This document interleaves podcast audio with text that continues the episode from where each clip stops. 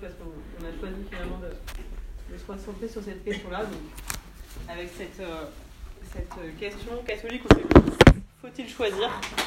Question que on s'est peut-être posée déjà nous trois, mais peut-être que vous êtes aussi posé. Donc l'idée c'est que nous on va un peu vous donner nos, nos pistes de réflexion là-dessus, mais que ça serait. Enfin, on a envie aussi de vous entendre euh, sur cette question-là. Est-ce que vous vous êtes arrangé avec cette question ou, pas? Euh, Du coup, euh, donc on est trois, trois intervenantes ce soir, qui sont de. En tout cas, Valentine, que je connais parce qu'on avait commencé un petit groupe l'année dernière avec Marion, qui est aussi là, de, catholiques féministes. En gros, partie de ce, ce ce point commun de qu'est-ce qu'on peut faire ensemble avec ces deux, ces, ces deux, ces deux appartenances. Et euh, donc Marie et Valentine vont se présenter rapidement, mais elles sont toutes les deux étudiantes en théologie. Et moi, je suis prof de philo, donc on a plus euh, ces, ces regards-là. Est-ce que tu veux te présenter, Marie? Euh, donc, Je travaille dans l'édition. je suis éditrice et je travaille dans une maison d'édition qui édite de la théologie, qui s'appelle Parole et Silence. Et je fais aussi, j'espère terminer cette année un master de théologie à Strasbourg parce qu'ils ont des cursus en correspondance, ce qui est super pratique quand on travaille. Donc voilà. Donc moi c'est Valentine et je suis en quatrième année d'études au Centre Sèvres à Paris, donc euh, faculté jésuite de philosophie et de théologie. et à côté de ça je suis géographe. Et du coup, bah, moi je suis prof de philo et là j'ai commencé euh, une thèse en philo de la psychiatrie euh, en septembre. Voilà. Euh, du coup, alors déjà, vraiment tout ce qu'on va dire, en tout cas moi c'est le cas pour moi, c'est vraiment des pistes de réflexion parce que c'est quelque chose qui est en perpétuelle élaboration pour moi, cette réflexion du lien ou de l'alliance entre le catholicisme et le féminisme. Et euh, j'essaye en tout cas moi de ne pas rentrer dans euh, des idéologies parce que je trouve que c'est un peu toujours le risque et euh, qu'il y a vraiment des crispations sur certaines questions, tant dans le milieu féministe que, que, catholique. Du coup, il y a au moins un point commun entre les deux. C'est que parfois, il y, a, certaines questions, en tout cas, sur lesquelles c'est compliqué de, de, de, prendre la parole. alors que, autant, enfin, en tout cas pour moi, autant être féministe que catholique, dans les deux cas, c'est pas, pas rentrer dans, dans des moules. En tout cas, il y a une, conversion, euh, une conviction pour moi qui est profonde, c'est que euh, y a quelque chose qui guide pour moi cette recherche, en tout cas de l'unité entre les deux. C'est que, euh, d'une part, l'égalité réelle entre les hommes et les femmes, et d'autre part, la parole du Christ sont deux voies en fait de, libération profonde pour l'humanité. Et je pense que le féminisme peut venir renouveler en fait ce que le, message du Christ et la vie chrétienne, et à l'inverse que le christianisme euh, a quelque chose à dire en fait sur le sens profond euh, de cette libération, de la libération des femmes. Et donc, en gros, moi, mon idée, c'est vraiment d'essayer de, de, de, poursuivre ce chemin-là. voilà, donc je vais peut-être vous dire des choses qui vous paraîtront ni catholiques ni féministes. Je pense que c'est un peu le risque. mais voilà, je suis prête à ce qu'on en discute ensemble parce que moi, mon but, c'est d'être d'être davantage les deux, en fait. Donc, voilà. Euh, alors, je vais commencer par un premier point, euh, qui est un point qui, moi, euh, m'interroge beaucoup. donc, c'est la, question du, la question du genre et la question de, de, la différence des sexes, telle qu'on en parle dans, dans l'Église, dans le message du magistère. Et donc, j'ai intitulé la partie, j'aime bien les, les titres, mais il ne faut pas, faut pas s'arrêter au titre, mais le genre comme structure de péché de la différence des sexes à l'adelphotesse. Donc c'est un peu, c'est un peu pour, euh, pour faire petite punchline, mais vous verrez, c'est pas si, c'est pas si, compliqué que ça. Euh, alors, la première chose, c'est que, euh, en fait, moi j'ai beaucoup lu de, de, de décrits sur le genre, et déjà, ce qui m'apparaît important de dire, c'est que c'est des, des, théories qui sont, où il, y y a beaucoup de diversité, donc entre différentes pensées du genre, il n'y a pas une, une pensée du genre ce qui est parfois un peu euh, le, discours qui est, relayé euh, bah, chez les cathos. Et donc, euh, je trouve que c'est important de voir en fait qu'est-ce que ça recouvre cette, cette, question de, des, théories du genre. alors moi, je vais vous, surtout vous parler ce soir d'une une féministe qui s'appelle Christine Delphi, qui est en fait une, une, féministe marxiste qui a écrit notamment un bouquin qui s'appelle L'ennemi principal. L'ennemi principal, c'est le capitalisme. Et donc il y a deux tomes, et le deuxième tome qui, qui est davantage centré sur la question du genre. Et euh, donc je vais, je vais, parler de, je vais partir de ça pour montrer ensuite comment moi je le, je le lis euh, à la fois et à la question du christianisme. Euh, donc ce que dit Christine Delphi, c'est que, c'est que le, le naturalisme et le différentialisme, donc le fait qu'on fonde en fait la différence des sexes dans une, idée de que ce serait naturel et le différentialisme, le fait qu'il y ait une différence euh, qui justifient en fait un partage euh, différent des tâches et une inégalité euh, se nourrissent mutuellement. En gros, ma, question c'était, parce qu'en fait, la question qu'on se pose souvent en tant que chrétien, c'est est-ce que une égalité des hommes et des femmes serait compatible avec une sorte de pensée de la différence des sexes Du coup, alors, peut-être je vais, vous rappeler quelques, quelques concepts principaux. Le concept de genre, premièrement, pour ceux qui ne seraient pas forcément euh, familier du concept, c'est l'idée que la différence entre les hommes et les femmes est construite culturellement. L'idée même de genre, c'est de dire, ok, peu importe, si vous voulez, il y, a plusieurs étapes dans le féminisme, mais peu importe euh, s'il y a ou pas à la base une différence sexuelle, mais ce qu'on appelle genre, c'est la manière dont euh, la différence entre les hommes et les femmes est construite culturellement. Sur ce point-là, je pense que personne ne tient aujourd'hui, il me semble qu'il n'y a pas du tout de genre et que toutes les différences entre les hommes et les femmes serait dans la nature. en tout cas, je pense que c'est compliqué de, défendre ce point de vue-là. Ensuite, on fait la distinction entre, entre genre et sexe. Euh, le sexe, ça serait soit le soubassement physiologique, donc à cette différence culturelle euh, du genre, soit euh, le donné naturel à partir duquel se construit le genre, mais aussi, donc ça c'est pour, pour certains courants féministes, quelque chose qui est aussi construit parce que vu que la culture informe toujours aussi le corporel, en fait, le sexe lui-même serait construit par le genre. C'est juste pour que vous ayez les, différents concepts. Donc, genre, sexe. Euh, ensuite, euh, l'égalité, euh, la distinction entre l'égalité et, et l'identité. D'un côté, donc, on a l'égalité, l'égalité des droits, mais aussi des possibilités qui sont données dans l'existence, donc l'égalité réelle et pas seulement l'égalité de droit.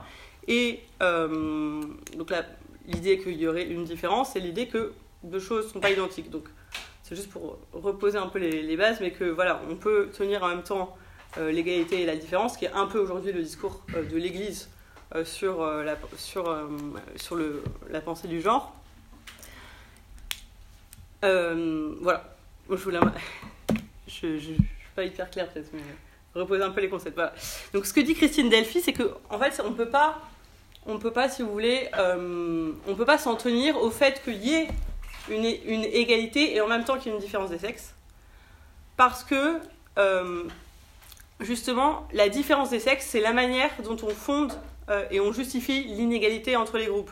C'est-à-dire que tout le discours qui tient à distinguer en fait, des caractéristiques féminines et des caractéristiques masculines, c'est le discours qui, qui fonde euh, un partage euh, des rôles qui font une essentialisation euh, de caractéristiques genrées et qui font des normes. C'est-à-dire, en fait, on ne parle des différences entre l'homme et la femme que pour fonder des normes et pour fonder une hiérarchie. Donc tout le discours, si vous voulez, de la différence sexuelle est à la base de, de, la hiérarchie. En fait, elle fait une distinction entre une, entre une différence qui serait réciproque, donc une vraie différence et une différence réciproque, c'est-à-dire que par exemple, si vous prenez un chou et une carotte, ils sont, un chou est aussi différent qu'une carotte, qu'une carotte est, différente d'un chou. Euh, et ça n'implique pas de, de, comparaison, de comparaison euh, au détriment d'un des deux termes. Ça veut dire on ne compare pas le chou et la carotte pour dire euh, en fait le chou est quand même, quand même mieux que, que, la carotte. Du coup, une vraie différence, ce serait une différence réciproque. Et ce que, ce que dit Christine Delphi, c'est que la différence euh, sexuelle, la différence entre l'homme et la femme, c'est pas une différence de cet ordre-là. C'est pas une différence réciproque, mais c'est une différence hiérarchique. C'est-à-dire que, euh, si vous voulez, euh, tout ce qu'on détermine comme étant masculin ou féminin sert à fonder cette différence hiérarchique. et du coup, l'idée c'est que, en fait, la revendication d'égalité dans la différence, qui est aussi une revendication d'identité. Euh, en fait, c'est une défaite pour le groupe qui demande l'égalité. Donc, ça serait une défaite pour les femmes, si vous voulez, de dire euh, on est euh, égales, mais en tant que différentes parce que femmes. Parce que, en fait, l'identité, dès qu'elle est construite dans cette revendication de différence, euh, en fait, elle ne peut jamais être aussi valorisée que l'identité du groupe qui demeure la norme et qui demeure, qui demeure euh, dominant. Euh, du coup, donc, elle critique ce- cette idée du différentialisme parce que euh, du coup, ça serait pas, si vous voulez, une égalité entre les individus, mais au mieux une égalité entre les groupes. Et du coup, pour avoir le droit au respect en tant que femme, il faudrait absolument que les individus se tiennent en fait dans les limites de ce qui les identifie en tant que femmes. Du coup, il y, a- deux choses, c'est que d'une part, en fait, on valorise euh, seulement certains caractères qui seraient des caractères spécifiques propres aux femmes, et on dit, ok, vous avez, vous êtes égal, mais en tant que vous êtes, euh, vous avez certaines caractéristiques spécifiques qui vous caractérisent et qui vous différencient des hommes. Et euh, deuxième chose, c'est que ça implique aussi, du coup, l'obligation pour chaque membre du groupe de se conformer aux normes de ce groupe pour être reconnu. C'est-à-dire qu'on pourrait être reconnu en tant que femme seulement si on abandonne, si vous voulez, des caractéristiques qui ne sont pas euh, censées rentrer dans le moule de qu'est-ce qu'être un homme ou qu'est-ce qu'être une femme. Voilà. Alors ça, c'était juste pour vous faire un petit peu un, panel de différences euh, remises en cause du genre et euh, ce que fait aussi euh, Christine Delphi, elle, c'est en fait qu'elle critique même, en fait, si vous voulez, la, différence des sexes, parce qu'elle dit, donc en gros, on a une chronologie habituelle qui est un peu la première vague féministe, c'est qu'il y a l'existence de deux sexes différents. Ensuite, il y a une division du travail qui est liée à des différences naturelles, et à partir de cette euh, division du travail se fonde une hiérarchie. Elle, ce qu'elle dit, c'est que l'ordre est inverse, c'est-à-dire que c'est la hiérarchie le fait même, le fait même qu'on hiérarchise des hommes et des femmes qui induit une division du travail, et que c'est cette division du travail même qu'on appelle, qu'on appelle genre, et du coup, ça en découle pour elle que le genre, en fait, est entièrement construit, et que ce qu'on appelle sexe, en fait, ça n'a aucune signification. C'est dénué de signification parce que, euh, en fait, c'est des, des, le fait qu'il y ait des différences euh, physiologiques n'ont pas, de, pas de sens par elles-mêmes, c'est le genre qui crée le sens euh, qu'on donne à des traits physiques. Alors, ensuite, si on, on- parle de ça, pour en venir à ce qu'on ce qu'on propose aujourd'hui comme discours dans l'Église par rapport à ces questions-là, euh, il y a ce qu'on appelle aujourd'hui la théologie de la complémentarité et la théologie de la réciprocité. C'est-à-dire que la théologie de la complémentarité, c'est la théologie qui, euh, suppose que puisqu'il y a une différence euh, entre les hommes et les femmes, alors les hommes et les femmes doivent avoir des rôles différents et sont assignés à des tâches différentes. Donc si on regarde ce à quoi ça renvoie dans l'Église, ça veut dire que bah, en fait, la femme, euh, par exemple, parce qu'elle serait intérieure, euh, voilà, et la femme euh, est spécialement prédisposée à la prière et à la méditation, L'homme, c'est celui qui agit dans l'espace public parce qu'il a parole. Je fais un peu des, voilà, de- de- des petites manières dont ça peut être représenté. En gros, d'un côté, les fleurs, et si on le dit vite, hein, c'est d'un côté les fleurs et les chants, et de l'autre côté, l'enseignement de la parole et l'autorité. Dans cette idée de théologie de la complémentarité, il y a aussi une, idée, en fait, une sorte d'emboîtement, de partage des, vocations, comme si, en fait, l'homme et la femme, ensemble, euh, form- formeraient quelque chose de complet, comme une sorte d'humanité complète. Euh, en fait, ça, ça renvoie, si vous voulez, au mythe d'Aristophane. Je ne sais pas si certains ont une, vague souvenir de, cours de philosophie. Le mythe d'Aristophane, c'est le mythe, euh, un des mythes qui est, présent dans le banquet de Platon pour répondre à la question de qu'est-ce que, qu'est-ce que l'amour. Et euh, Aristophane, il, répond au cours de ce banquet que, en fait, on désire euh, soit euh, un homme, soit une femme, euh, parce qu'en fait, à la base, on était des sortes de boules, euh, si vous voulez, complètes, que euh, Dieu a séparé, enfin, les dieux ont séparé euh, en deux, et donc on est incomplet depuis lors, et on recherche sa moitié, et que la base du désir, c'est de rechercher sa moitié pour être enfin complet. Donc ça, c'est un mythe qui est, qui est pas du tout chrétien, euh, mais qui est, qui est un, mythe, un mythe grec. Et euh, je pense que, en fait, la théologie de la, com- la complémentarité introduit complètement ce- cette dimension euh, païenne en fait dans, euh, dans la théologie chrétienne comme si déjà d'une part l'amour serait une aspiration à être complet auprès de l'être aimé. Donc c'est un rapport à l'autre qui est un rapport de, de moyens et pas un rapport de fin, c'est un rapport de besoin en fait. Et donc il y a une sorte d'illusion dans, dans l'amour qui serait une sorte de, de, fusion, mais aussi un rapport de mainmise sur l'autre et un rapport de propriété, une espèce d'idée que euh, voilà, le, couple apporterait quelque chose de, complet, euh, de fini. Donc en fait, ce qu'on peut dire, c'est que la théologie de la complémentarité euh, homme-femme, ça n'a rien de chrétien, mais c'est complètement païen, parce que ça, reconduit ce, ce mythe-là du rapport de besoin à l'autre. Petite petite chose à laquelle moi ça me fait penser aussi, c'est ce que dit Lévinas sur le rapport à l'autre, donc comme fin et pas comme moyen. Il dit qu'il y a une différence entre le rapport de besoin et le rapport de désir, c'est-à-dire que, euh, en fait, considérer que euh, je peux comprendre l'autre, je peux déterminer qui il est, je peux dire par exemple, une femme c'est ça, un homme c'est ça, c'est avoir un rapport euh, à l'autre qui est un rapport de, de, besoin, comme le rapport qui pour lui est propre à la consommation ou à la connaissance. Ça veut dire que je peux me l'assimiler en déterminant qui il est, je peux en faire le tour, le propre de la connaissance, c'est de pouvoir faire le tour d'un objet et de dire euh, je le connais parce qu'il a telle et telle caractéristique.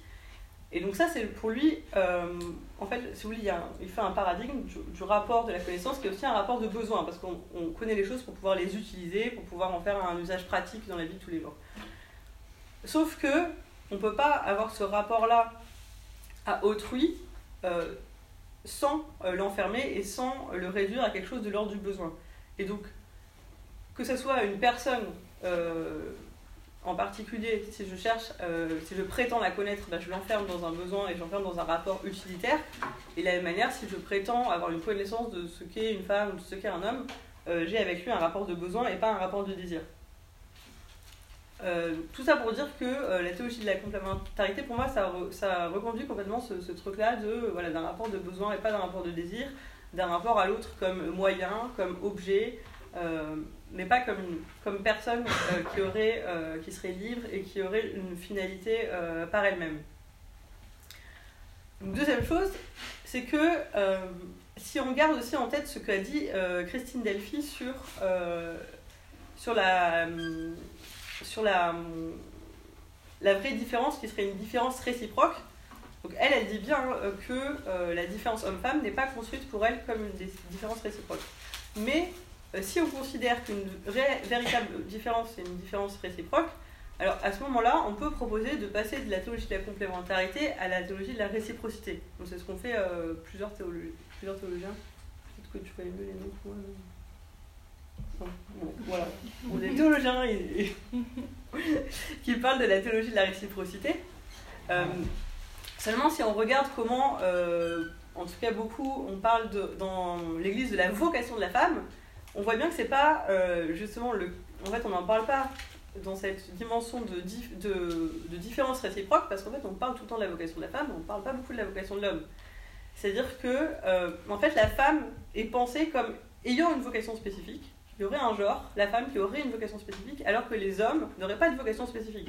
C'est-à-dire que les hommes sont ceux qui ont chacun une vocation singulière. En gros, chaque homme est appelé à une vocation singulière, mais les femmes, dans leur ensemble, auraient vocation en tant que genre. Donc là, on voit bien que, euh, en tout cas, comment ça a été construit euh, beaucoup dans le magistère, c'est plutôt cette idée que, euh, voilà, on pense l'homme, on pense la femme, pardon, par rapport à l'homme. après, je vous, je vous, je vous, passe les, détails, mais je pense que ça fait écho voilà, à la vocation de la femme. Je ne sais pas si certains ont en tête les, les, textes de Jean-Paul II sur la femme sentinelle de l'invisible. C'est-à-dire que dans ce texte-là, notamment, on parle euh, de la femme comme étant au service de euh, la vocation de l'homme. Donc la femme comme moyen et pas comme fin. Euh, et puis on peut aussi dire que beaucoup de ces discours dans l'Église sont des discours construits comme les hommes parlent de la vocation de la femme. voilà. Ici, on a aussi une alliance vraiment historique entre un discours qui sera un discours du magistère et puis tout un tas de discours mythiques qui appartiennent pas du tout à l'Église, hein, qui sont historiquement euh, très euh, présents dans la société, qui sont des discours du monde, mais qui sont complètement incorporés et repris euh, à leur compte par l'Église, comme le mythe de l'éternel féminin, le mythe du génie féminin, l'association de la femme et de la nature, l'association de la femme et de la chair, la sexualisation de la femme et la sphère privée, qui sont des choses qui sont complètement reprises par l'Église, mais qui n'ont rien de chrétien ni de fondé, si vous voulez, sur les textes, sur les textes bibliques.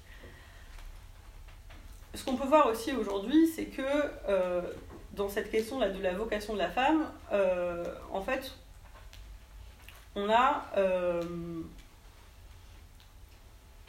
on a quand même aujourd'hui, si on regarde comment, euh, si on regarde une assemblée euh, à l'église, beaucoup de femmes qui s'occupent de rôles euh, de petites mains.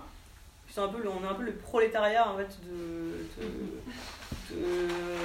le prolétariat de, de, la liturgie, on va dire, de petites mains, en gros, voilà, prédisposées aux chants et aux fleurs.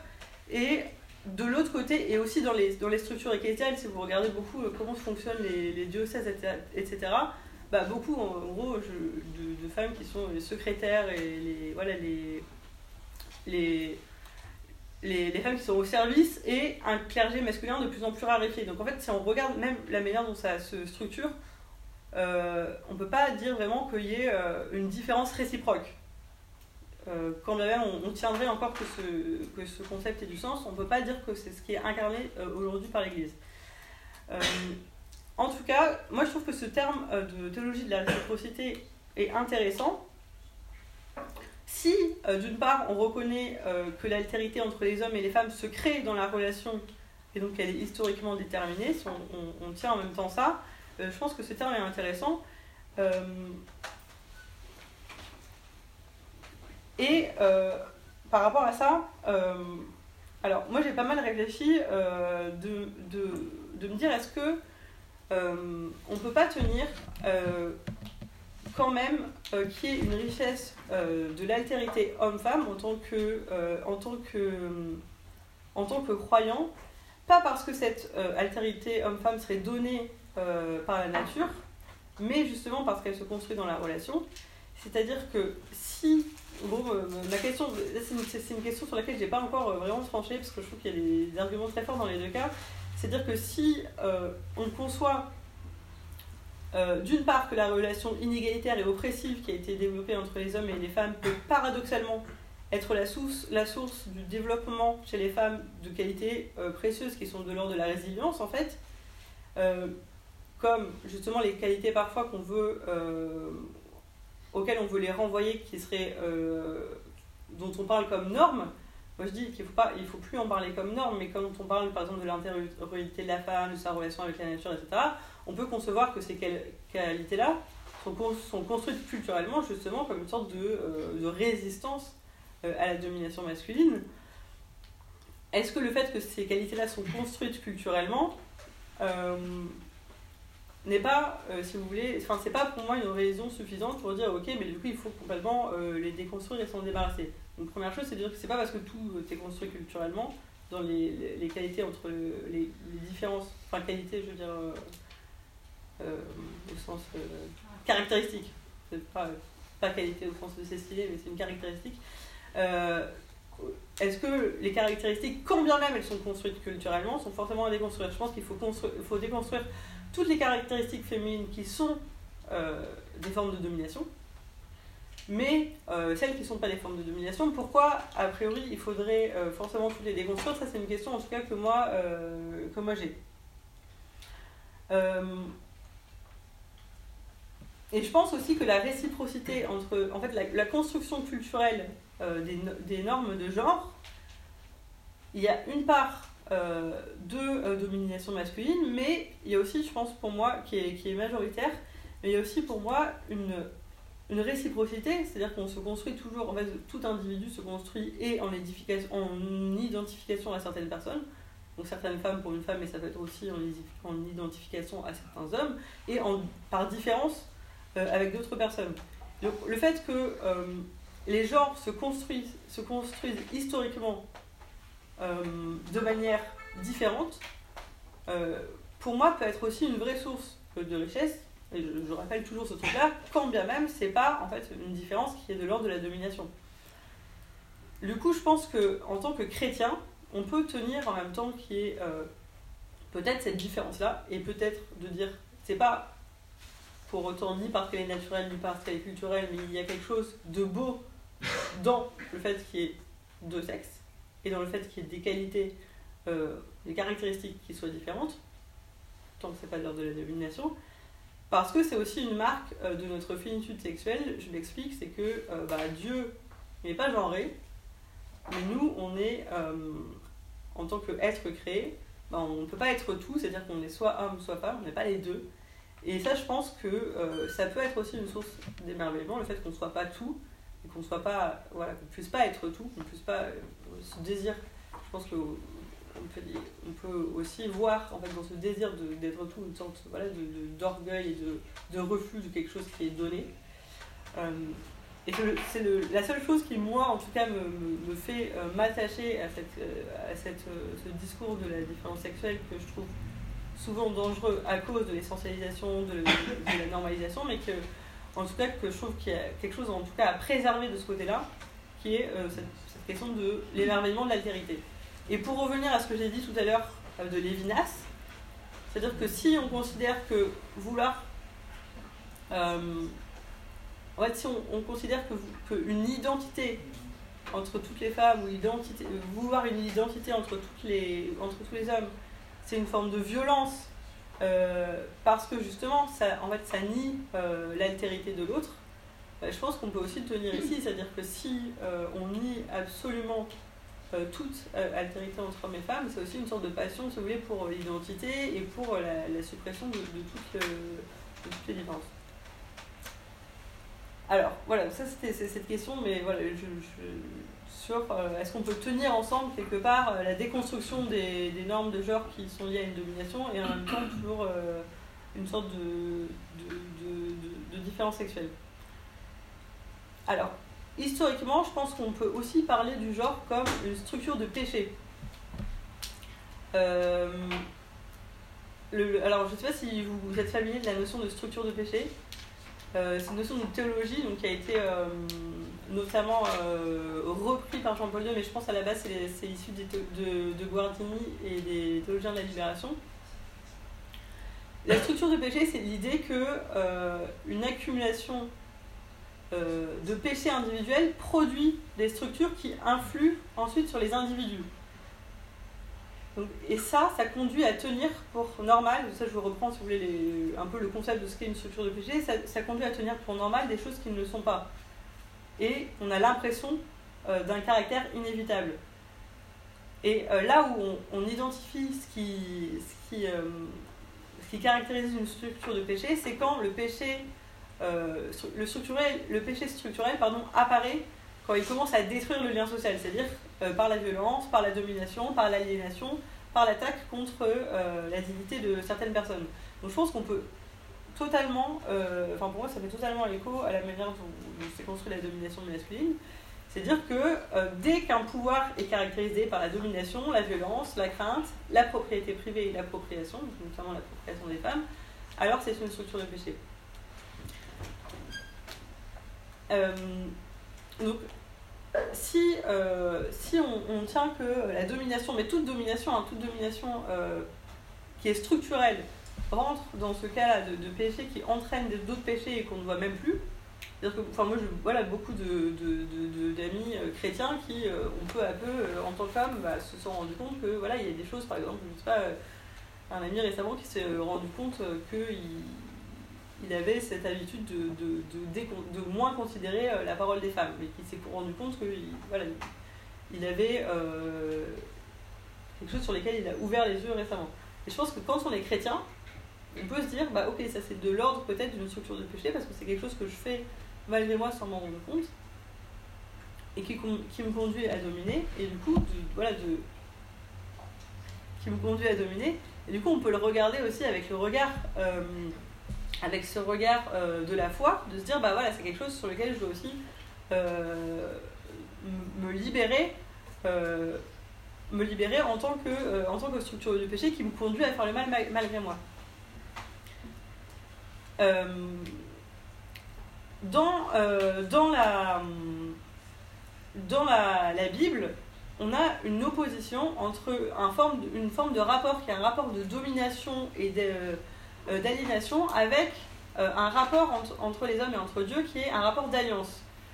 Moi, je pense qu'il y aurait beaucoup de choses à faire, justement, de, de voir en fait comment on peut parler, on peut passer de, de, de structure de domination à cette question de l'alliance. Si on regarde un peu l'histoire du peuple hébreu, euh, le peuple hébreu, c'est vraiment une quiche de l'alliance. En gros, euh, tout le temps, Dieu leur repropose des alliances et à chaque fois, bon, voilà, ils s'éloignent de l'alliance, ils refusent l'alliance, ou alors ils, ils, ils s'approprient l'alliance en en faisant quelque chose qu'ils détiennent et qu'ils peuvent euh, euh, avoir comme, avec un instinct de, de, propriétaire. Euh, à chaque fois, en gros, que le, que le Seigneur donne des, des rendez-vous au peuple hébreu, c'est souvent à côté. Et je pense qu'on peut voir aussi la relation homme-femme comme une, en fait, une alliance qui échoue perpétuellement et que du coup la domination vient remplacer l'alliance qui est ce qui est proposé et ce qui est voulu par Dieu. Il y a un petit passage dans dans euh, Abraham, c'est dans l'Exode Dans l'Exode? La Genèse. je ne suis, pas une très bonne bibliste. Mais dans, dans, la Genèse, un passage où Abraham, euh, vous savez, donc Abraham, il ne peut pas avoir d'enfant, donc euh, Sarah, sa femme, lui donne d'abord son sa servante pour épouse, et ensuite, le Seigneur dit à Abraham, je vais t'exaucer, je vais te donner un enfant avec Sarah, et il lui dit à ce moment-là, quand donc euh, Sarah, la femme, euh, la femme qui, euh, qui va enfanter et qui était stérile, quant à Sarai, parce qu'au début elle s'appelle Sarai, ta femme, tu ne l'appelleras plus du nom de Sarai, son nom sera Sarah. Alors Sarai en hébreu avec le AI, ça veut dire ma princesse, parce que AI c'est le, le, possessif. Sarah ça veut dire princesse, ça veut dire que c'est plus sa princesse, c'est princesse. Donc là c'est quelque chose de très fort, c'est-à-dire que elle n'est plus la propriété d'Abraham, mais elle devient sa, euh, sa partenaire. Donc il y a tout en fait, il y a, y a, plusieurs passages comme ça dans la Bible où on voit que Dieu invite, donc dès, depuis la de, depuis très loin, à pas avoir un rapport euh, de domination et de propriété, mais euh, une alliance entre l'homme et la femme, et donc qui impliquerait une, véritable réciprocité et pas une complémentarité. Troisième, enfin, troisième et dernier point sur cette question de, de de la différence des sexes, du, du, partage euh, qu'on en fait, euh, cette construction de, genre, euh, c'est que, alors, ceux qui priment, je pense, et que c'est quelque chose qui est important aujourd'hui euh, pour fonder, euh, pour refonder en tout cas l'ecclésiologie, le rapport entre le, les, les, laïcs et, le, le, clergé, c'est que ceux qui priment de toute façon avec avant la différence des sexes, c'est-à-dire que quand bien même il y aurait quelque chose à pré préserver et on pourrait en parler, euh, c'est-à-dire que moi je pense qu'on pourrait peut-être en parler toujours à la limite, comme quelque chose de mystérieux qu'on peut jamais euh, définir, etc. Si il y a quelque chose à préserver de la différence des sexes, de toute façon ce qui prime avant ça, c'est l'appel universel à tous les baptisés.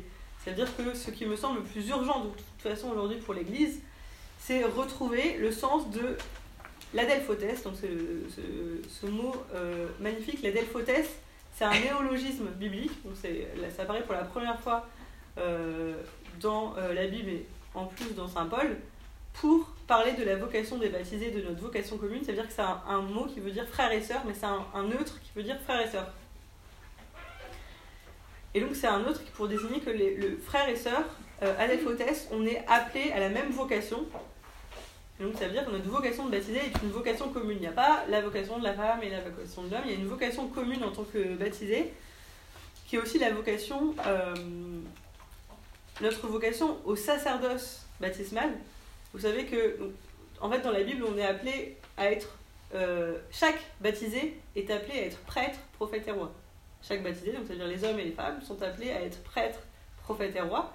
Et ce qu'on appelle le sacerdoce euh, baptismal, le fait que chaque baptisé soit par son baptême appelé à être prêtre, euh, ça veut dire que chaque baptisé peut révéler un visage du, Christ que lui seul peut révéler. Ça veut dire qu'on a besoin de tous les baptisés pour avoir une meilleure connaissance et un meilleur accès à qui est Dieu et à qui est euh, le Christ. Et du coup, chaque être humain constitue l'Église dans la singularité de, euh, de ce qu'il est et de sa parole. Du coup, moi, je ne vais pas parler tellement de, de la question de la prêtrise des femmes, etc., parce que je pense que ce n'est pas la question essentielle. Mais en tout cas, je poserais juste une question, c'est que, est-ce que si le but. En fait, le sacerdoce euh, baptismal, le fait que tous les baptisés soient appelés euh, à être prêtres, il est lié au sacerdoce euh, ministériel ou presbytéral, le fait qu'il y ait des prêtres ordonnés. C'est-à-dire que les prêtres ordonnés, leur vocation, c'est de faire advenir le sacerdoce baptismal. Donc, c'est-à-dire que les prêtres, leur but, c'est que chaque baptisé puisse être prêtre. Ok?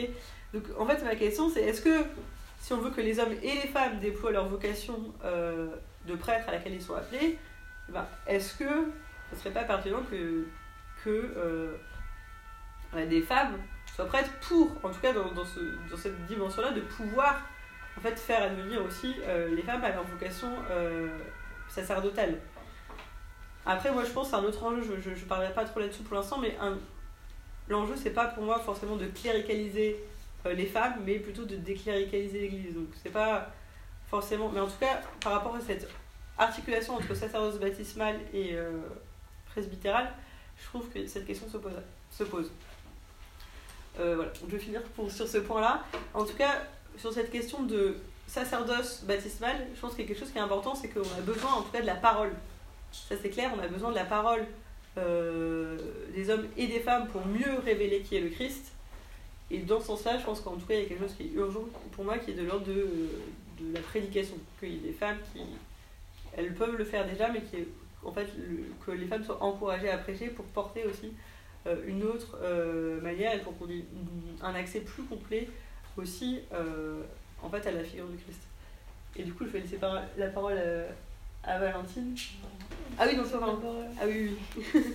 mais Valentine vous parlera de la parole tout à l'heure, mais on arrive à revenir à cette question de, de la Genèse. Euh, donc moi je voulais faire juste un petit, euh, quelques petits euh, rappels sur la Genèse, parce que c'est vrai que parfois le, le récit de la Genèse donne lieu à des interprétations un petit peu peut-être hasardeuses. Euh, Aujourd'hui, on a quand même la chance d'avoir euh, beaucoup de biblistes qui sont euh, très bien formés, qui connaissent l'hébreu. donc, on a quand même beaucoup de, de relectures de la Genèse qui sont, très bonnes, très intéressantes et qui repartent vraiment du texte parce que c'est important quand même de rappeler que la plupart des pères de l'Église ils partaient pas de l'hébreu mais ils partaient du grec, donc la Genèse déjà traduite en grec, donc c'était pas le texte original. Ou alors saint Thomas par exemple travaillait à partir du latin. Euh, donc voilà, donc c'est important vraiment de, de- je pense de, de- enfin même déjà dans nos traductions françaises, on arrive déjà à, si on lit bien le texte plusieurs fois, euh, on, peut se faire une idée déjà de de la substance du texte. Et puis c'est vrai que de lire des gens qui maîtrisent l'hébreu, euh, ça permet aussi d'avoir parfois un autre, un autre point de vue sur certaines choses, et notamment sur les rapports entre hommes et femmes. Euh, donc euh, voilà, je voulais prendre quatre un peu euh, peut-être préjugés, préjugés ou idées qu'on peut avoir sur le livre de la Genèse. Donc le premier, ce serait que l'homme préexistait. Donc on dit Adam était tout seul et puis ensuite, ensuite on a Ève. En fait, non, à la création, c'est l'être humain qui est créé. D'accord? Et. et donc, en fait, c'est. Oui, donc c'est. Dans nos traductions, euh, euh, dans la Tob, enfin, même dans nos traductions, euh, ça, sera l'homme, parce que c'est pas, peut-être pas très joli de mettre l'être humain.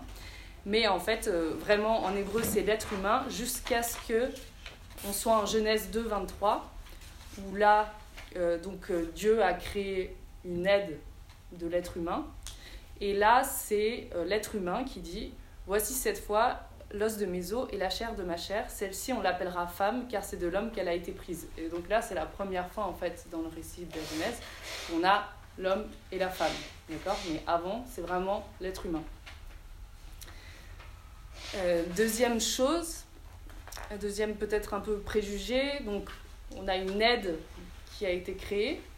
Donc on a vu que c'était pas une aide créée euh, pour l'homme, parce que c'était l'être humain, mais on peut se dire une aide, donc euh, l'aide c'est la femme qui est euh, subordonnée à l'homme. Et Dans l'aide, il peut y avoir quelque chose d'un petit peu euh, ouais, subordonné. Euh, donc qu'est-ce que c'est que cette aide que Dieu crée pour l'être humain? Euh, Dans l'Ancien Testament, le terme Ezer, donc euh, aide en hébreu, est employé on le retrouve 21 fois, je crois, dans l'Ancien Testament.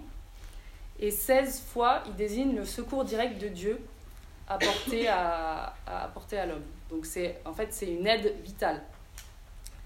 Et si on élargit le terme aux diverses racines apparentées, on relève 127 occurrences dans l'Ancien Testament et elles sont quasiment toujours un secours personnalisé d'un sujet à un autre et pas d'un subalterne vers un supérieur.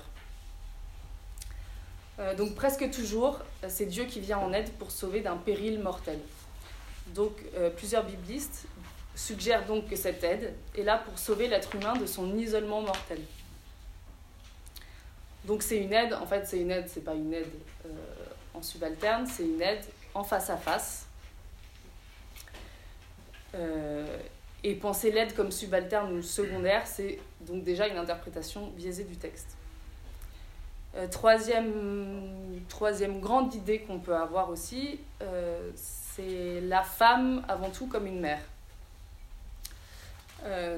donc il faut noter que c'est l'homme qui appelle la femme du nom d'Ève, c'est-à-dire la mère de tout vivant. Donc l'homme, hein, l'être humain, c'est l'homme, en Genèse 3, 20. Donc de cette façon, à la fois il s'émerveille de cette vie qui, peut, qui naît d'Ève, et en même temps, il l'enferme déjà un peu dans une fonction maternelle. Et parfois, on peut avoir quand même du mal à s'en défaire de cette fonction. Et pourtant, en fait, dans tout le début du récit, on n'a pas du tout parlé de cette fonction maternelle. Si vous prenez par exemple euh, le Cantique des Cantiques aussi, euh, on ne parle pas du tout aussi de la, de la femme comme mère, mais toujours en vis-à-vis, comme amante, euh, à l'égal de l'amant. Donc ça ne cherche pas à dénigrer la maternité, bien sûr, mais ça empêche de réduire la femme à cette fonction. Et dans la Cité de Dieu de Saint Augustin, il y a quand même cette formule assez amusante euh, Saint Augustin dit le sexe féminin sera, quand on sera au paradis, le sexe féminin sera alors à l'abri de l'union et de l'enfantement. C'est un, peu, un peu étonnant, mais en fait on trouve un peu euh, un écho à cette formule dans Galates 3, où c'est écrit En effet, vous tous que le baptême a uni au Christ, vous avez revêtu le Christ. Il n'y a plus ni juif ni grec, il n'y a plus ni esclave ni homme libre, il n'y a plus l'homme et la femme, car tous, vous ne faites plus qu'un dans le Christ Jésus. Euh, alors, qu'est-ce que ça signifie que dans le Christ, il n'y a plus ni homme ni femme? Euh, J'ai pas, la réponse. Je pense que c'est quelque chose qu'il faut creuser, mais je pense que ça, ne veut pas dire, pour moi, ça veut pas dire que euh, ça va abolir la différence des sexes quand on sera unis dans le Christ, mais je pense que on est appelé à purifier nos relations et que ça prend euh, déjà toute une vie et, bien au-delà.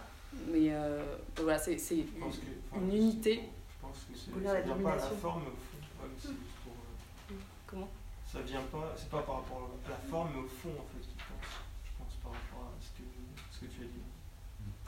En fait, c'est une abolition de la, domination. Oui, mais je pense que je pense que je pense que oh, c'est pas une abolition. Oui, c'est pas une abolition de. Oui, tu veux dire. Tu parles de purification des relations. il dit il n'y a, plus de Jésus-Christ, il n'y a plus de machin. Et on part dans le fond. Non, pas de Jésus-Christ. Comment? Il n'y a plus d'hommes et de femmes. Oui. mais c'est que à la fois, c'est des relations de domination, il n'y a plus d'hommes et de femmes, c'est-à-dire il n'y a plus de relation de domination de l'homme sur la femme, comme il n'y a plus de relation de domination de l'esclave, de l'homme libre sur l'esclave, comme il n'y a plus de relation de domination des juifs sur les païens. Oui, oui, mais après aussi nos relations elles seront bien différentes quand on sera euh, dans le Christ, parce que certes on aura nos, il y a la résurrection des corps, mais après, il n'y aura plus d'union charnelle, par exemple. Donc, euh, donc voilà, après, on ne sait pas du tout à quoi ça va ressembler, mais je pense qu'il y a quand même de... mais, mais je pense qu'il y a quand même quelque chose dans la relation, enfin, c'est quand même... C'est quand même étonnant cette formule d'Augustin qui dit euh, la femme sera librée, enfin, à l'abri de l'union et de l'enfantement. C'est quand même. Euh, enfin, moi, c'est quelque chose qui me questionne un peu. Et puis ensuite, la dernière chose, c'est sur la chute et ses conséquences. Donc, euh, sur le récit de la tentation, donc, euh, euh, on dit c'est la femme qui, qui tente, enfin, c'est un peu une déviation, mais dire que la femme tente le mari et tout ça. En fait, quand on lit le texte, donc c'est la femme qui mange du fruit et elle en donne à son mari qui était avec elle. Donc l'homme a toujours été juste à côté, sans broncher depuis le début. Euh, quand Dieu vient, euh, l'homme s'empêche de, s'empresse, s'empresse de, rejeter la faute sur la femme, qui est effectivement tout à fait participante, hein, c'est pas la question. Mais euh, c'est, mais c'est quelque chose euh, qui a été fait à deux, quoi. Euh, et Adam a quand même du mal à assumer cette faute partagée, en fait. Euh, donc c'est impressionnant de voir aussi, en lisant le texte, je trouve que c'est impressionnant aussi de voir la, rupture dans la relation. Euh, y a, y a, c'est, quand même écrit, la femme se portera vers son mari et celui-ci la dominera. Dans le- vraiment dans, dans ce qu'on, vit aujourd'hui euh, avec euh, MeToo et tout ça, c'est, quelque chose, je trouve, qui a vraiment un, écho quand même assez fort. Euh, Son mari la, dominera, c'est, très actuel. Et puis, donc il ne faut pas oublier que on aime bien parler de la peine de l'enfantement euh, comme une conséquence du, péché originel, mais euh, l'homme aussi a sa, peine, hein, c'est se nourrir à la sueur de son front en travaillant la terre hostile avec lui. Donc il ne faut pas oublier ces deux parties de la sanction de la chute. Je comprends. Euh, je essayer de faire une transition un peu. Ces textes qu'on retravaille euh, depuis euh, beaucoup depuis le Concile Vatican II, un petit peu avant, mais pas beaucoup. euh, ils ont été nourris de, de plein de différentes théologies. De, petit à petit, de plus en plus de gens se sont mis à faire de la théologie. Et donc, grâce à ces différents groupes qui n'étaient plus que des, des ministres ordonnés en Europe, ça a pu apporter d'autres éclairages et, euh, enrichir la, théologie. Là, je- moi, je vais, je vous parler un petit peu des théologies féministes et, de leur contribution euh, à, la théologie. Euh, donc, qu'est-ce que c'est les théologies féministes? C'est pas très simple de donner une définition définitive euh, et ça dépend beaucoup de à qui on pose la question. Mais euh, moi, je, vais essayer de décrire le, mouvement qui, euh, qui, qui constitue ces théologies. Donc, euh, comme beaucoup d'autres, les théologies féministes, c'est des théologies contextuelles. Donc, ça veut dire qu'elles s'inscrivent dans les dynamiques d'un contexte donné, comme par exemple les théologies de la libération en Amérique du Sud, ou les théologies noires américaines, ou les théologies asiatiques. Donc, elles partent du principe que euh, la théologie, ça va se construire à partir euh, d'une écoute, et particulièrement euh, à travers une écoute de la parole de celles et ceux qui n'ont pas de voix, justement, à partir des opprimés. C'est à partir de cette parole qu'on va pouvoir faire de la théologie. Donc les théologies féministes, c'est partir spécifiquement de l'expérience et de la parole vécue, enfin de, l'expérience vécue et de la parole des femmes, euh, écouter ces voix qu'on n'entend pas, euh, afin qu'elles nous révèlent quelque chose euh, de Dieu qu'on ne connaît pas encore. Donc les, théologies contextuelles comme ça, elles remettent un peu en question l'idée que euh, la théologie et qu'un grand T euh, serait un savoir qui est universel, immuable, euh, et surtout qui se, qui se dit, qui s'affirme une bonne fois pour toutes. Euh, une théologie sur un seul format euh, qui serait vrai de toute éternité. Euh, mais plutôt que les théologies seraient enracinées dans des expériences et évolueraient au fur et à mesure de l'histoire de l'humanité. Et ces théologies, elles constatent que traditionnellement, on a privilégié des contextes et des expériences particulières au détriment euh, d'autres. Donc les théologies féministes vont partir du, du constat qu'on a privilégié l'expérience des hommes euh, dans la théologie euh, au détriment de, de celle des femmes. Donc en partant de l'expérience des femmes, on va pouvoir remettre, remettre en question ce, ce biais masculin de, de, de la, la théologie telle qu'elle a été faite euh, pendant, des siècles. Euh, et donc, euh, la raison pour laquelle ces théologies féministes elles ont émergé, c'est le constat que les textes bibliques, leurs traductions, leurs interprétations et les doctrines établies à partir de ça, elles étaient endocentriques, donc qu'elles envisagent le monde uniquement ou vraiment en majeure partie du point de vue des êtres humains de sexe masculin. parce qu'elles ont été faites et écrites en fait uniquement par des êtres humains de sexe masculin. Donc les théologies féministes vont prendre en compte ce, biais patriarcal euh, en vue de, euh, de, nous libérer euh, en fait toutes et tous des discriminations qui ont pu en découler. donc c'est des théologies qui, qui, déconstruisent pour reconstruire quelque chose de plus juste. les débuts de la de, des théologies féministes sont intrinsèquement liés au mouvement euh, depuis la fin du, du 19e euh, autour du droit de vote des femmes. Euh, et ont nourri, ont été nourris des différentes vagues de, féministes qui s'en sont suivies. Donc il y a vraiment. c'est aussi pour ça que je ne peux pas parler de, la théologie féministe. Il y a vraiment des courants très différents historiquement et aussi contextuellement. il va y avoir les, les, femmes qui vont faire de la théologie féministe africaine, la théologie féministe euh, sud-africaine, euh, sud-américaine. Euh, voilà, c'est des théologies qui, encore une fois, s'inscrivent dans une histoire et des contextes. le premier, le, premier grand ouvrage qui a eu des répercussions internationales, ça a été un livre qui s'appelle The Woman's Bible en 1895 Certains, certains d'entre vous ont, peut-être euh, entendu parler de la Bible des femmes qui a été euh, publiée euh, il y a un an maintenant, qui est en fait une, une initiative d'une vingtaine de théologiennes qui ont repris le concept de cette première Women's Bible qui rassemble des, des femmes. oui. Le, titre c'est The Woman. The Woman's Bible, donc pareil, la, la, Bible, la Bible des femmes. Euh, donc la première c'était en 1895, donc c'est Elizabeth Cady Stanton, une américaine qui euh, a rassemblé des femmes pour euh, en fait commenter, des, réinterpréter des textes qui concernaient des femmes dans la Bible. Et donc c'est une initiative qui a été réitérée l'année dernière par une théologienne suisse, Elisabeth Parmentier, qui est protestante, et qui a rassemblé des, théologiennes catholiques et protestantes pour réinterpréter des passages, enfin, demander à des femmes de réinterpréter des passages qui concernent les femmes euh, dans la Bible. Euh, donc et c'est un livre euh, qui, à l'époque, avait, avait beaucoup marqué, et, celui de l'année dernière aussi a vraiment un, gros impact en théologie. une autre, une théologienne qui a beaucoup marqué la, les théologies féministes, c'est Marie Daly.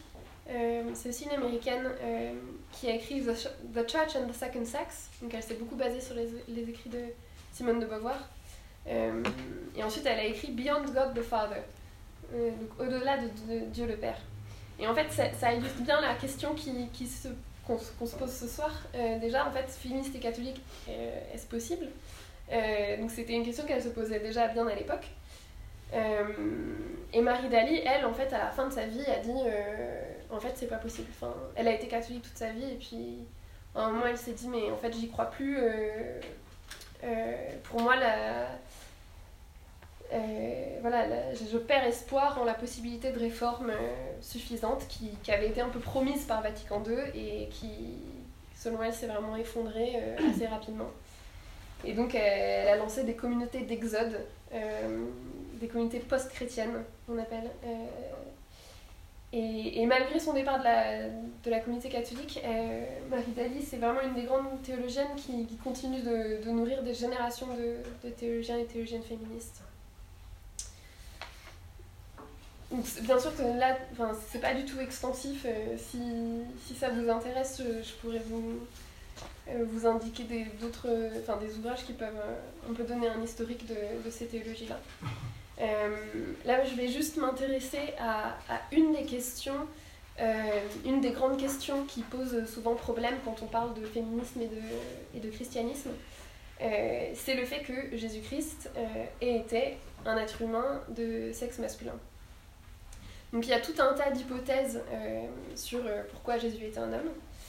Euh, moi je- j'en ai, ai choisi une pour vous partager parce que moi elle me, convainc pas mal. Ça vient d'une théologienne qui s'appelle Diane Tanis, qui a écrit en 1985.